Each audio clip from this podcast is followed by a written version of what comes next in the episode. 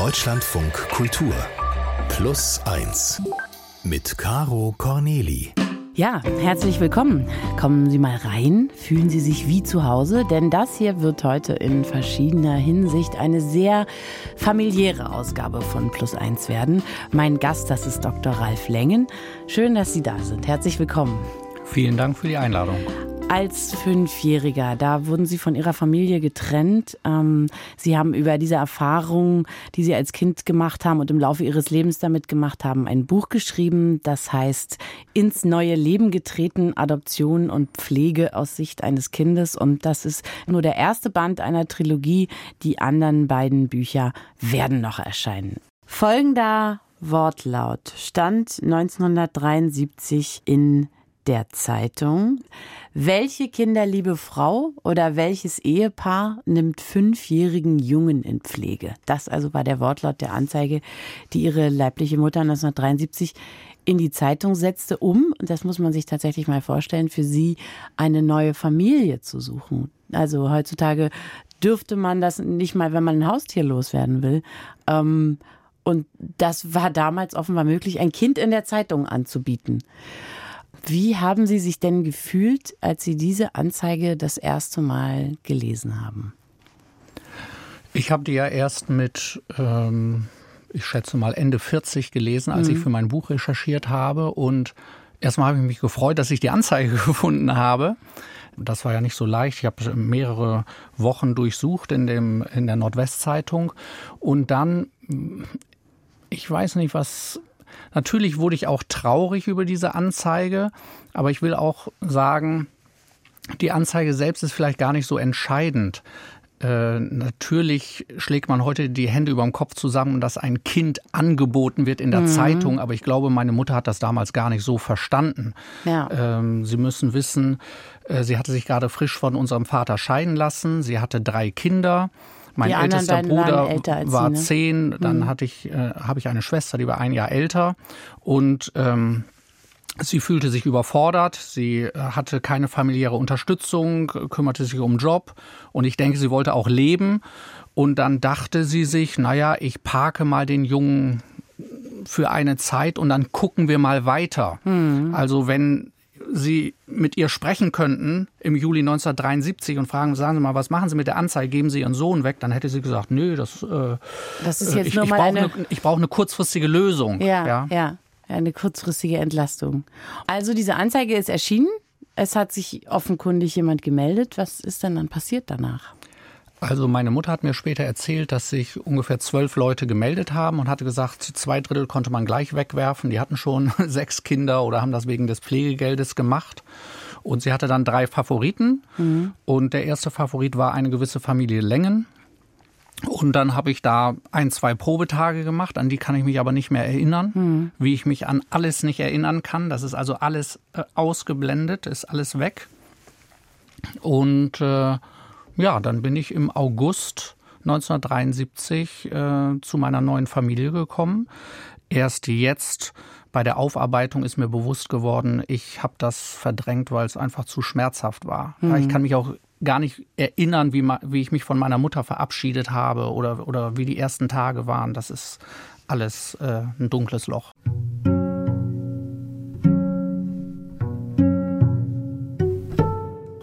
Es gab also auch schon ungewöhnlich zwei Probetage für Sie bei der neuen Familie, ähm, wo wahrscheinlich die neue Familie auch erstmal feststellen sollte, wie sich das so, wie sich das so anfühlt. Und dann wurden Sie darüber geschickt. Gibt es irgendeine Erinnerung an diese Zeit, irgendein Blitzlicht, das man da drauf werfen kann? Also an die Probetage null. Ich weiß nur, dass äh, meine Mutter, also meine Adoptivmutter, Sie merken übrigens schon die Komplexität des Themas. Ich muss ja. jetzt immer sagen, welche Mutter welche Mutter ist. Ja.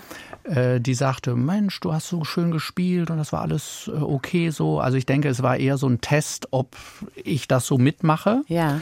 Und äh, was alle gewundert hat, mich einschließlich, war, ich habe keine Träne vergossen, nichts, sondern ich habe äh, ganz normal weitergemacht oder heute würde ich sagen funktioniert. Hm.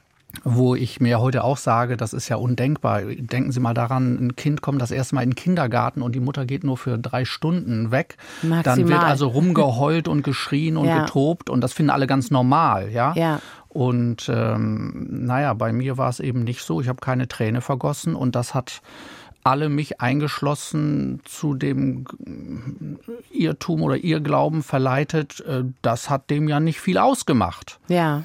Und was mir das ausgemacht hat, das habe ich dann erst später gemerkt, als ich das angegangen bin, auch mit Hilfe der Therapie, mhm. um in diesen Schmerz reinzugehen. Ja, ja tatsächlich. Also wenn man es mal direkt nebeneinander hält, es sind nicht drei Stunden, die die Eltern rausgehen bei der Eingewöhnung. Es sind zehn Minuten am Anfang. Und wenn man Eltern über Eingewöhnung reden hört, ist das immer so, als ob da unglaublich die Familie zerrissen wird für zehn Minuten. Und wenn man das jetzt gegen ihre Situation hält, ist es tatsächlich ganz ja, ganz erstaunlich, dass man einfach da so ein Kind her geben konnte und annahm auch, dass es dem Kind nichts ausmachen würde. Ähm, wie ging es denn dann weiter für Sie? Zunächst mal kann ich sagen, ich hatte eine tolle Zeit bei meinen neuen Eltern in der neuen Familie. Also ich kann auch sagen, ich hatte eine schöne Kindheit. Mhm. Aber es gab da immer diese Besuche, die ich nicht mochte. Das heißt also, am Anfang kam meine Mutter oder wir fuhren dahin. Nachher hat sich das so eingependelt auf äh, Geburtstag und Weihnachten. Mhm. Und äh, ich mochte diese Besuche nicht. Ich wollte ja so sein wie meine Freunde. Die wurden nicht von einer fremden Mutter besucht, ja. Und mhm. mich hat ja jedes Mal der Besuch meiner Mutter daran erinnert, dass ich ja ausgeschlossen war. Ja. Und an meine besondere Situation. Und äh, es gab eine Situation, das weiß ich jetzt auch nur vom Erzählen, da bin ich äh, für eine Woche nach Bremen, wo meine Mutter mittlerweile wohnte, zu Besuch gewesen. Und meine Mutter hat mir vor ein paar Jahren erzählt, dass ich nach drei Tagen äh, sagte, ich will jetzt wieder nach Hause. Hm. Und so kam es dann auch. Und äh, sie hat gesagt, ja, wie kam das denn? Und dann habe ich gesagt, naja, was sollte ich, was sollte ich noch hier bleiben? Ich, ich wusste ja, ich gehöre sowieso nicht hin, dann kann ich auch gleich nach Hause gehen. Und für mich war äh, ist immer wichtig zu wissen, wo gehöre ich hin. Also ja. Klarheit ist für mich ganz wichtig. Das habe ich dann also ein paar Jahre gemacht und mit 14 äh, habe ich dann gesagt, ich will das nicht mehr und dann bin ich also mit meinem Vater, also mit meinem Adoptivvater bin ich hingefahren nach Bremen und habe mich verabschiedet und haben wir uns also 17 Jahre lang nicht gesehen. Mhm. Und ich wusste schon damals, ganz komisch, aber ich wusste, wenn ich erstmal selbst eine Familie gegründet habe, dann bin ich wieder fähig, mit meiner ersten Familie Kontakt aufzunehmen. Und so kam es dann auch. Es sind 17 Jahre vergangen zwischen sozusagen, sie, als sie 14 waren und sich von ihrer Mutter final verabschiedet haben und dann bis sie ihre Mutter wiedergesehen haben. Was hat dazu geführt, dass sie ihre Mutter wiedersehen wollten und wie war das dann? Also ich hatte schon als, als Kind oder auch als ich das als 14-Jährige gemacht habe, diese, diese Trennung vollzogen habe, habe ich mir irgendwie gedacht, wenn du erwachsen bist, dann, äh, dann gehst du wieder auf deine Mutter zu. Ich mhm. weiß nicht warum. Äh, so als Hobbypsychologe würde ich sagen, weil ich jetzt eine eigene Familie hatte mhm. und hatte dem etwas entgegenzusetzen. Ich hatte Sicherheit oder ich hatte mehr Abstand dazu und äh, als unsere erste Tochter geboren wurde, kurze Zeit später, ein, anderthalb Jahre später, äh, haben wir dann gemeinsam äh, meine Mutter in Bremen besucht. Und seitdem sind wir wieder in Kontakt. Einmal, ein bis zweimal im Jahr, also nicht sehr intensiv, mhm. aber er ist da.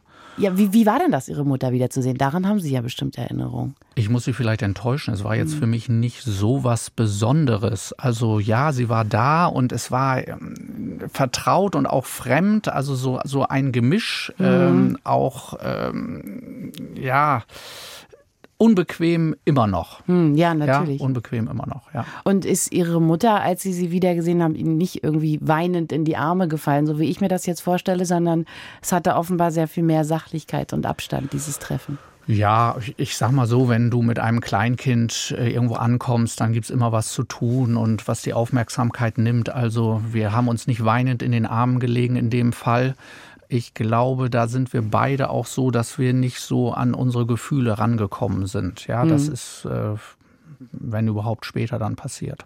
Ja, ich versuche mir das gerade vorzustellen, weil sie hat ja auch sicherlich einen, einen großen Sack Schuld auf eine Art mit sich rumgetragen. Und ich stelle mir eben gerade vor, dass das hochemotional war.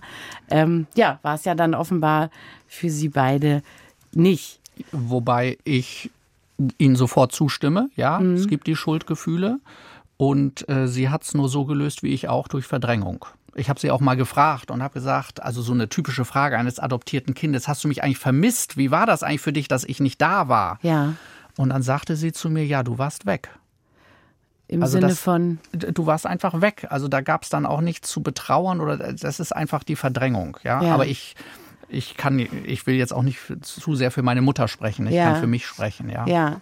Und Sie selber haben ja tatsächlich auch verdrängt, dass es überhaupt schmerzhaft ist und teilweise sogar probiert, sich ähm, einfach einzureden, Sie seien gar nicht adoptiert, sondern Sie würden zu dieser Familie dazugehören. Das ist ein Punkt, den ich ganz interessant fand, dass Sie geschrieben haben. Sie haben sogar Bücher gelesen, in denen das Wort Adoption im Titel vorkam und haben das geschafft, nicht auf sich persönlich zu beziehen, sondern das ist dann einfach irgendwer, dem irgendwas passiert ist. Genau, ich war ein Meister des Verdrängens bis weit in meine 40er hinein. Ja. Und deswegen, wenn ich heute von jemandem reden höre und sage, ach, er ist zwölf, aber ihm macht das nichts aus, er will auch seine Eltern nicht sehen, dann sage ich, äh, du, ich habe Zeit zu warten. Ja. Äh, gucken wir mal, was passiert. Und äh, ja, ich habe es verdrängt. Ich dachte wirklich, ich wäre Kind meiner Pflege- und Adoptiveltern. Ja, das muss man sich mal vorstellen. Jetzt so, muss es ja. ja. aber immer mal Situationen gegeben haben, in denen das einfach nicht funktioniert hat. Also zum Beispiel, wenn Sie Leute getroffen haben, Ihr leiblicher Vater ist zum Beispiel Iraner, Sie waren deutlich dunkler, so vom Ton und von den Augen und die Haare, als, äh, als Ihre Adoptivfamilie, dann war doch das im Grunde genommen die ganze Zeit oben auf dem Tisch ein Thema, oder? Richtig, es war auf dem Tisch ein Thema, aber wir haben dafür gesorgt, dass die äh, Leute um uns herum wussten, über dieses Thema redet man nicht. Mhm. Und das ist ja auch das Verrückte. Selbst meine besten Freunde, mit denen ich mich über alles ausgetauscht habe, die wussten, über dieses Thema redet man mit Ralf nicht. Und ich habe jetzt vor zwei, drei Jahren äh, einen meiner besten Freunde in Oldenburg, den habe ich mal darauf angesprochen und sagte, du sag mal, warum hast du mich eigentlich nie auf dieses Thema angesprochen? Und dann sagt er, du, da lag bei euch immer eine Decke drauf. Warnschilder nenne ich das. Genau. Man einfach, ja. stoppt man dann ja. automatisch. Ähm, also das heißt, ihre Eltern, ihre Adoptiveltern haben verdrängt, dass sie Adoptiveltern sind. Sie haben verdrängt, dass sie adoptiert sind. Und ihre Mutter hat verdrängt, dass sie sie weggegeben hat. So gesehen hätte man auch ewig so weitermachen können. Genau. Weil niemand wirklich ja. nach der Wahrheit gesucht hat. Ja. Jetzt oberflächlich betrachtet hat es ihnen ja auch eigentlich an nichts gefehlt. Die Familie war lieb, sie haben sich nicht ausgeschlossen gefühlt. Was führte denn dann zu dieser Entscheidung, diese Sachen hochzuholen, die ja für alle belastend sind offensichtlich? Ja, bei mir war es eine klassische Midlife-Crisis. Ich, äh, wir hatten große Probleme in der Ehe. Ich äh, kam auch, wir haben, wir haben vier Kinder, ich hatte Probleme mit den ein, zwei Kindern, große Probleme. Dann bin ich äh, zum Pastor gegangen, ich bin in Therapie gegangen. Und dann hieß es, äh, du sag mal, was ist eigentlich mit deinen Eltern? Ja, und ich dann, äh, wieso, was soll mit meinen Eltern sein? Nix ist mit meinen Eltern. Dann sind wir aber ein bisschen tiefer gegangen und immer, immer tiefer und dann merkte ich, oha, da ist einiges, äh, was ich jetzt äh, angehen muss. Ja. Äh, weil sonst schade ich mir und auch äh, meiner Frau und meinen Kindern und äh, das habe ich dann gemacht. Dürfte ich noch mal fragen, so eine Formulierung wie Blut ist dicker als Wasser, das müsste Ihnen doch während der Zeit des Verdrängens ordentlich zugesetzt haben. Weil mir fällt das gerade so ein, das ist was, was man wahnsinnig oft hört. Ja, und das, da greift wieder die Verdrängung. Man sagt, okay, das stimmt, aber es hat ja mit dir überhaupt nichts zu tun. Mhm. Und wenn ich heute diesen Satz höre, dann sage ich, ja, stimmt und stimmt auch nicht. Also ja, Blut ist dicker als Wasser und es gibt eine Bindung zu meinen ersten Eltern, die ist unauflöslich. Das ist etwas, was Adoptiveltern nicht ganz so gerne hören und auch ja. die Gesellschaft nicht. Aber ich sage, ich bin Kind meiner Eltern und ich bleibe es, egal ja. was die angestellt haben oder aus welchen Gründen ich da weg musste. Und äh, zugleich gilt auch, äh, Wasser ist dicker als Blut. Das heißt, ich habe auch eine besondere Beziehung zu meinen Adoptiveltern und ja. die ist auch unauflöslich und die möchte ich auch äh, nicht missen. Und ähm, das heißt, dass Ihre eigenen Kinder mehrere Großeltern haben. Ja, sie haben mehrere Großeltern, wobei ich äh, festgestellt habe, dass ich meinen ersten Vater ausgespart habe. Das mhm. heißt, über den habe ich eigentlich nie berichtet. Der ist auch schon lange verstorben. Und als ich letztens äh, ein Foto von ihm äh, mit einer meiner Töchter mir angeguckt habe und äh, sie sagte, ja, das ist ja dein Vater, da habe ich gesagt, ja, und das ist dein Opa. und dann sagte sie, ja, das fühlt sich aber gar nicht so an. Ja. Und dazu habe ich übrigens auch mit meiner Verdrängung beigetragen, dass es diese Verbindung äh, zwischen denen gar nicht gibt. Ja. ja. Oder auch, ich nehme ein anderes äh, Beispiel. Ich habe, als ich äh, äh, zu meinen Eltern kam mit fünf Jahren, da habe ich ja besser Persisch als Deutsch gesprochen und ich habe das komplett verlernt. Und meine Kinder können das auch nicht. Das heißt also, wenn wir das zusammen nach Iran fahren, ja. es, ist, es ist so wie, so wie abgeschnitten. Ja. Das ist natürlich wahnsinnig schade, gerade bei einer schönen Sprache wie Persisch. Unbedingt. Ich kann mich ja. übrigens noch erinnern, als ich als Fünfjähriger ankam, wir hatten einen Nachbarn und der machte sich einen Spaß daraus und sagte zu mir, sag mal Benzin. Ja. Und ich sagte dann immer Benzin. Und er freute sich und sagte nochmal, jetzt sag doch mal Benzin. Und ich konnte, ich konnte nur Benzin sagen. Und äh, wissen Sie was? Ich, als ich äh, 40 Jahre später in Iran war, dann habe ich mich darüber gewundert, dass 88 Millionen Iraner das Wort Benzin falsch aussprechen. Ja. Ja. Also, aber da habe ich mich mittlerweile dran gewöhnt und ich musste jetzt wieder lernen, Benzin zu sagen, wenn ich Benzin haben und wollte. Und jetzt sind ja. Sie wenigstens, was dieses Wort angeht, wieder zweisprachig. So kann man es sehen, ja.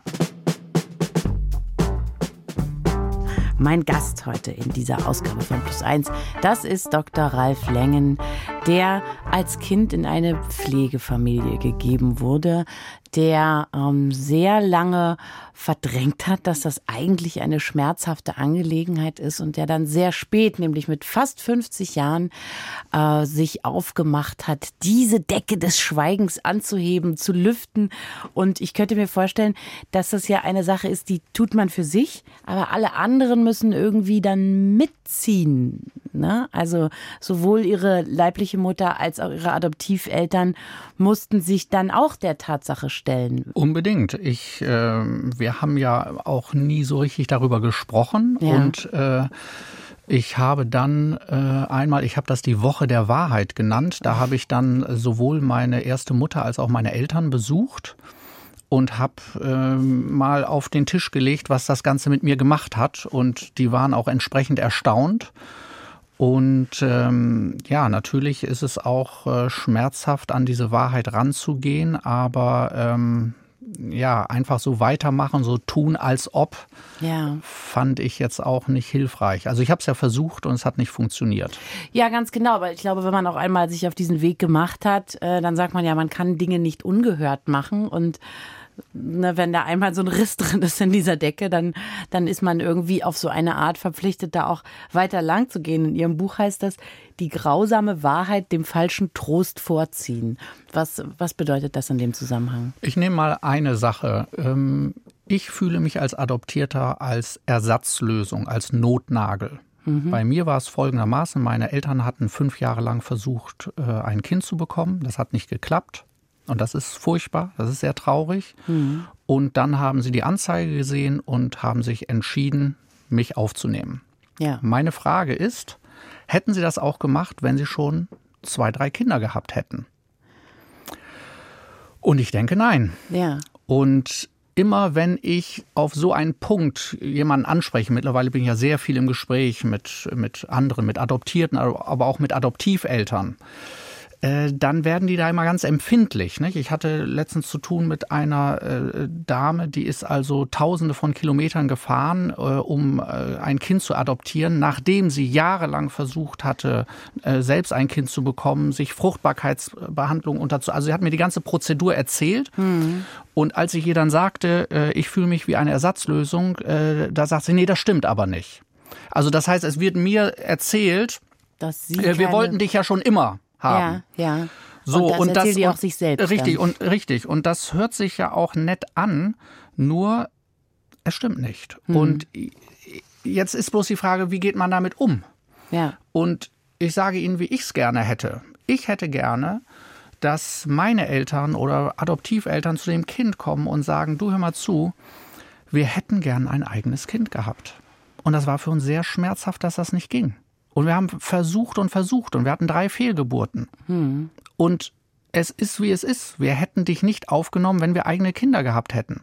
Aber jetzt, wo du da bist, freuen wir uns. Freuen wir uns und haben dich lieb. Und ja. sehen Sie, und das erkennt meinen Schmerz an. Und ich sage, wir gehen ja. spielen. Komm, wir jetzt jetzt geht's weiter. Ja. ja. Aber dieses den Deckel draufhalten und so zu tun, als ob ich kann übrigens auch jeden verstehen, der den Deckel draufhält. Ich habe es ja selbst gemacht. Ich habe letztens mit einer Dame gesprochen, ganz liebreizende Dame, kenne ich schon länger, deren Tochter hat, konnte keine Kinder bekommen. Und ähm, sie sprach mich darauf an, hey, Sie haben ja ein Buch geschrieben äh, und sie war also ganz interessiert. Mhm.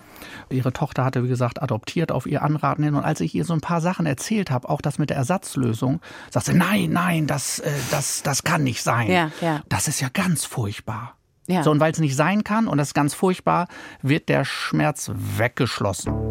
Ja. Und natürlich ist eins ganz klar, wenn er weggeschlossen ist, dann kann man. Dann gärt er. Richtig, ja. Und brodelt. Ja. ja. Das heißt, im Grunde genommen ähm, ist eigentlich jeder aufgefordert, sich dieser Geschichte zu stellen, wenn man will, dass es einem irgendwann besser geht. Also man kann nicht sozusagen glücklich werden mit dieser Verdrängung. Das geht nicht. Ja, es ist jetzt für mich schwierig, für andere zu sprechen, mhm. aber ich kann für mich sprechen. Aber mittlerweile habe ich so viele Schicksale äh, studiert und recherchiert und äh, der Tenor ist immer, ich muss es wissen. Ja. So, und äh, wir sind ja hier beim Deutschlandfunk Kultur, tun wir mal was Kulturelles. Ödipus war adoptiert. Ja. Und als er herausbekommen hat, dass er adoptiert war, da hat er gesagt, äh, schreibt Sophokles, ich muss meinen Ursprung kennen, egal wie niedrig er ist. Ja. Also selbst wenn er verachtet ist oder sonst etwas, ich will ihn wissen, ich will die Wahrheit wissen. Ich will wissen, wer ich bin. Genau. Ich ja. will wissen, wer ich bin.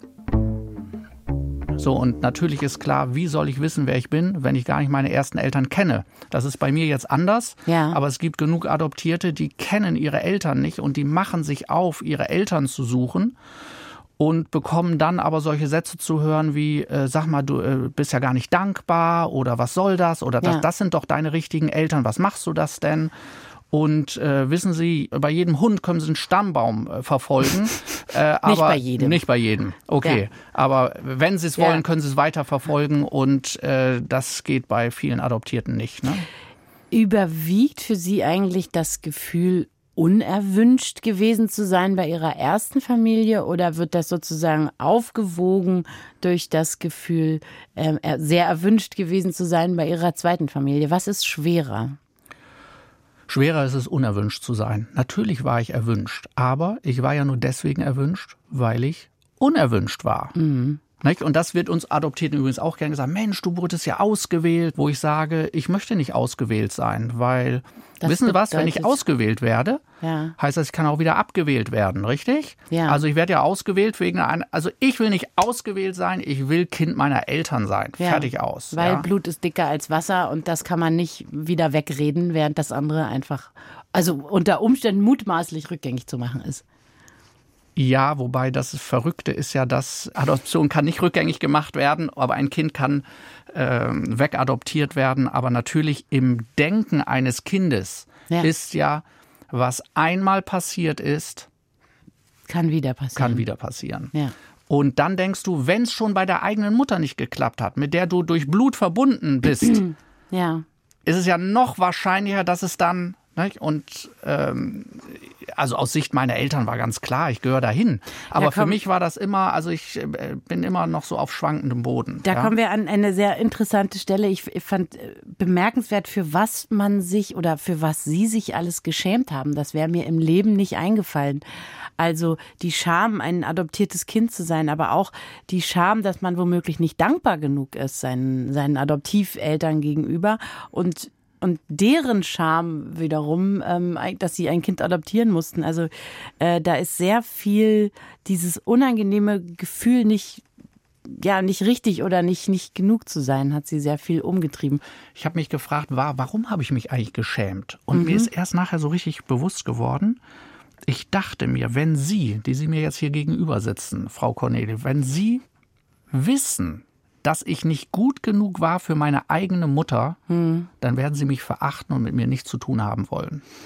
Also das war so meine Überlegung. Ne? Das kann ja. man natürlich nur nachvollziehen. Äh, ja. Wissen Sie, es gibt Leute, die schämen sich dafür, dass sie nicht Abitur haben, wo ich sage, ich schäme mich dafür, da, dass ich nicht Abitur habe. Ja, gut. Ja, wirklich. ja da sage ich natürlich, müssen Sie sich nicht für schämen, aber ich kann Ihre Scham nicht wegnehmen. Ja. ja. So, aber jetzt ist doch eins klar: Ein Kind wird immer Wert haben für seine eigene Mutter. Und daraus ziehen, zieht man den Selbstwert. Aber ja. welchen Selbstwert hast du, wenn du ja nicht gut genug warst für deine eigenen Eltern. Ja. So und dann dachte ich, äh, dachte ich, deswegen darf ich es auch meinen Eltern gegenüber nicht thematisieren, weil ich dachte, die haben das gar nicht mitbekommen, dass meine Mutter mich gar nicht wollte, weil wenn ich ihnen das erzählen würde, dann würden sie sagen, dann würde ja, ja wieder rauskommen, dass sie nicht gut richtig, genug waren. genau. Also das finde ich schon tatsächlich ganz schön hart, was kleine Kinder sich da für Gedanken machen, aber auch interessant und schön, dass sie uns da so dran teilhaben lassen und dass sie uns da so tief reinblicken lassen. Es kommt noch hinzu, das denkt das kleine Kind, aber das kleine Kind lebt ja in mir und das begleitet auch den Erwachsenen. Ja. So, und deswegen sind diese Gefühle der Minderwertigkeit und du bist nicht gut genug oder du bist schuld, ne, auch diese Schuldfrage. Ja.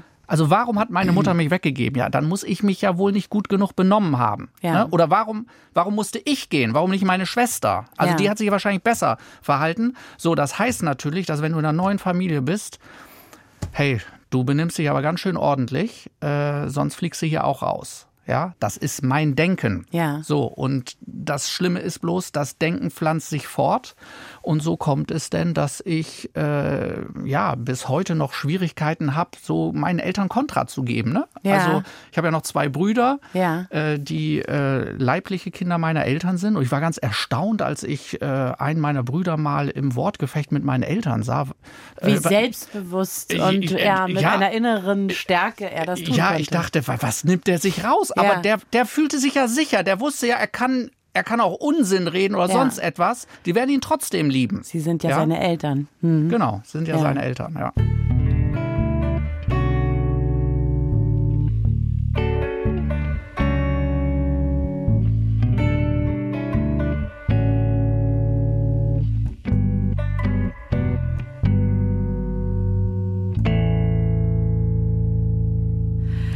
Heute zu Gast bei Plus Eins ist Dr. Ralf Lengen. Er hat ein Buch veröffentlicht, das heißt ins neue Leben getreten, Adoption und Pflege aus Sicht eines Kindes. Sie selber haben sich ja sehr spät erst mit diesem Thema beschäftigt und auch erst sozusagen im, im Rahmen einer großen Krise, einer Midlife-Crisis. Würden Sie vielleicht anderen Adoptivkindern raten, sich da ein bisschen zeitiger mit zu beschäftigen? Also ich kann nur für mich sprechen und ich wünschte, ich hätte es früher gemacht. Mhm. Zugleich sage ich, ich war vorher offensichtlich noch nicht in der Lage dazu. Man, also ich, äh, wie sagt der äh, Psychologe oder Psychotherapeut, ich hatte noch nicht die Ressourcen, ja. mich diesem Schmerz zu stellen. Und äh, nochmal, ich wünschte, es wäre früher gewesen, aber es ist jetzt so gut so, wie es ist. Und was können vielleicht Pflegefamilien auch besser machen? Also vielleicht früher offener damit umgehen, dass es sich hier um eine Notlösung, eine Ersatzlösung handelt und überhaupt offener damit umgehen? Oder was, was können Pflegefamilien aus Ihrer Sicht besser machen? Das kommt auf jede einzelne Familie an. Ich denke übrigens, dass die Familien heute besser geschult sind als noch vor hm. 50 Jahren. Äh, es gibt keine Zeitungsanzeigen mehr. Nein, es gibt Fortbildungskurse. Äh, ja. Was kann ich empfehlen? Ich äh, würde sagen, was mir als Adoptierten gut tut, ist, wenn meine erste Familie gewürdigt wird. Weil wenn die gewürdigt wird, werde ich gewürdigt. Mhm. Äh, was ich empfehlen kann, ist, wenn das Kind sich irgendwann aufmacht, um die Eltern zu suchen, dass ich weiß, dass, also ich kann verstehen, dass das für die Adoptiv- und Pflegeeltern eine schwierige Situation ist und sie haben Angst, das Kind zu verlieren. Nur wenn es ihnen gelingt, dem Kind den Segen dazu zu geben und dahinter zu stehen und diese Suche nicht als Affront gegen sich zu sehen, weil die Suche des Kindes nach den ersten Eltern hat nichts mit den Pflege- und Adoptiveltern zu tun. Es hat etwas mit der Beziehung zu den ersten Eltern zu tun. Mhm. Und äh, ja, noch eine Sache, dem Kind die Möglichkeit geben zu trauern ob es jetzt klein ist oder erwachsen ist. Oft, wenn das Kind klein ist, hat es auch noch nicht die Kapazität dazu, da zu trauern. Ja. Aber ich kann Ihnen eins sagen, es wird mir ja als Erwachsenem immer noch das Recht abgesprochen zu trauern. Just heute hatte ich noch einen Anruf mit einer Dame, äh, der ich erzählte, ich wurde adoptiert und das Erste, was sie sagte, war, ach, wie schön. Und dann sage ich, wissen Sie was, wenn ich gesagt hätte, als ich fünf Jahre alt war und meine Eltern haben sich scheiden lassen und ich habe bei meiner Mutter gewohnt und habe meinen Vater alle 14 Tage gesehen, hätte sie da auch gesagt, ach wie schön. Ja. So, jetzt müssen Sie sich aber überlegen, das adoptierte Kind ist ja in der Regel komplett abgeschnitten von der ersten Familie. Das ist ja gar keinen Kontakt. Einige kennen noch nicht mal ihre ersten Eltern. Mhm. Und dann so ein Satz wie, ach, wie schön. Und vielleicht, um den Bogen zu meinem Buch zu spannen, ich will ja nicht anklagen oder abbrechen oder dergleichen, sondern ich möchte einfach Verständnis schaffen für die Seele des Kindes. Ja. Ich wünschte, ich selbst hätte so ein Buch gelesen. Ja. Dabei hätte ich es natürlich auch nie in die Hände genommen. Ich, ich war ja nicht adoptiert. Genau, ja. Sie waren, Sie haben ja verdrängt. Äh, und zugleich wünschte ich, ähm, äh, andere würden es auch lesen. Ich habe ja. einen Kunde von mir, der sagte mir, hey, meine Frau ist adoptiert. Sag ich, Sie müssen unbedingt das Buch lesen, damit Sie Ihre Frau verstehen. Weil die bringt ja auch ihren Rucksack in die Beziehung ein. Und jetzt kann er vielleicht verstehen, warum sie so ein großes Kontrollstreben hat. Ne? Auch so ein typisches Ding von Adoptierten die sagen, du bist einmal ohnmächtig gewesen, als über dein Schicksal entschieden wurde und jetzt willst du wirklich die Kontrolle haben. Ja. ja? Und das hat nichts mit dem Partner zu tun, das hat etwas mit der Geschichte des Kindes zu tun und äh, muss dementsprechend auch angegangen werden. Sie hören immer noch plus eins und es soll hier an dieser Stelle um kleine Glücksbringer gehen. Meine Mutter hatte mir früher immer mal einen kleinen Löwen in die Hosentasche gesteckt, sollte mir Mut geben. Mit dem Löwen in der Hosentasche ist niemand äh, wirklich alleine. Heidi ist Dokumentarfilmerin und sie hat zum Beispiel immer einen Glücksbringer von ihrem Sohn in der Tasche.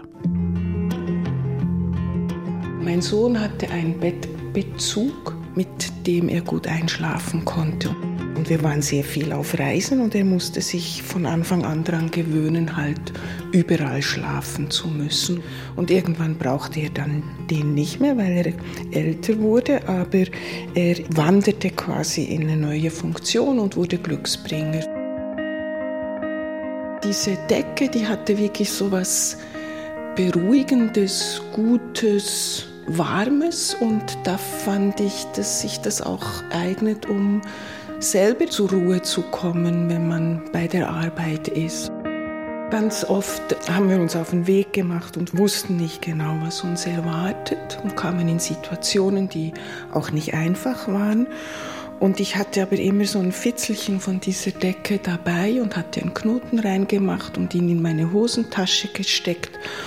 Und da habe ich auch gemerkt, wenn ich da das angefasst habe oder wenn ich gespürt habe, dass es da war, dass es einfach so eine Ruhe und eine Sicherheit gab. Diese Decke, die war gelb und hatte so grüne Muster drauf und hatte ja so was Leuchtendes, was, so ein warmes Gelbgrün. Das war wahrscheinlich so 1,20 auf 50. Ich habe jetzt vielleicht noch so ein 40 auf 40 Zentimeter Stoffrest und da knipse ich dann eben was ab, wenn es auf eine nächste Reise geht. Ich weiß nicht, wie es ohne gelaufen wäre, aber der Glücksbringer hat eigentlich mich vor allen schlechten Erfahrungen, Erlebnissen bis heute gut bewahrt. Herr Lengen, der einzige Weg raus aus einer Sache ist durch die Sache hindurch. Und ich meine verstanden zu haben, dass das auch ja ein ganz wichtiger Punkt für Sie ist, äh, wenn man Schmerz hat, wenn man Unsicherheiten hat, wenn man irgendwie oh, klebrigste Gefühle mit sich rumträgt, ist man, wenn es einem besser gehen soll, verpflichtet, sich da mitten hinein zu begeben. Würden Sie das so unterschreiben? Unbedingt. Warum habe ich das nicht gemacht? Warum machen das viele andere nicht? Naja, aus Angst. Mhm. Wissen Sie, ich habe große Angst vorm Zahnarzt. Und wenn mhm. das da tuckert und sonst mhm. etwas, dann verdränge ich das.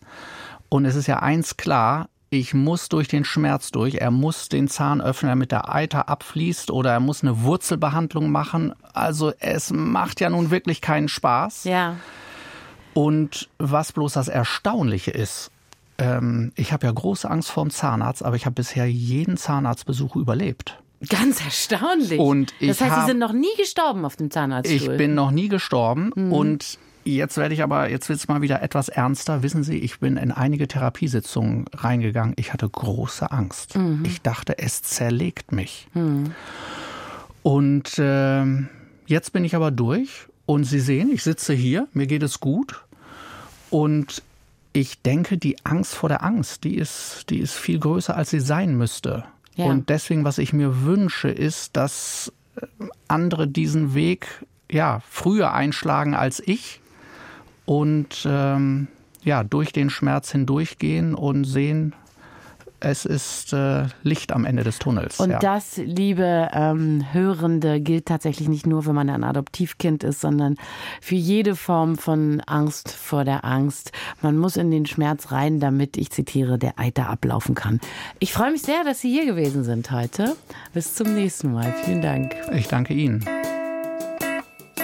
Das war's für dieses Plus eins. Aber wenn Sie nicht genug bekommen können, dann hören Sie sich auch noch die Geschichte von Anja an. Sie stellt sich die Frage, ab wann es in einer Ehe eigentlich nicht mehr weitergehen kann. Also wenn ich mit ihm zusammenbleibe, ist das ein Zeichen von Schwäche. Das habe ich aber so nicht gesehen. Also damals schon nicht. Damals dachte ich nur, ich will diese Beziehung noch nicht aufgeben. Ich will dafür kämpfen, wenn es irgendwie geht. Ich weiß nicht, ob das geht. Ich will nicht sofort sagen, das war's jetzt. Machen Sie es gut. Bis zum nächsten Mal.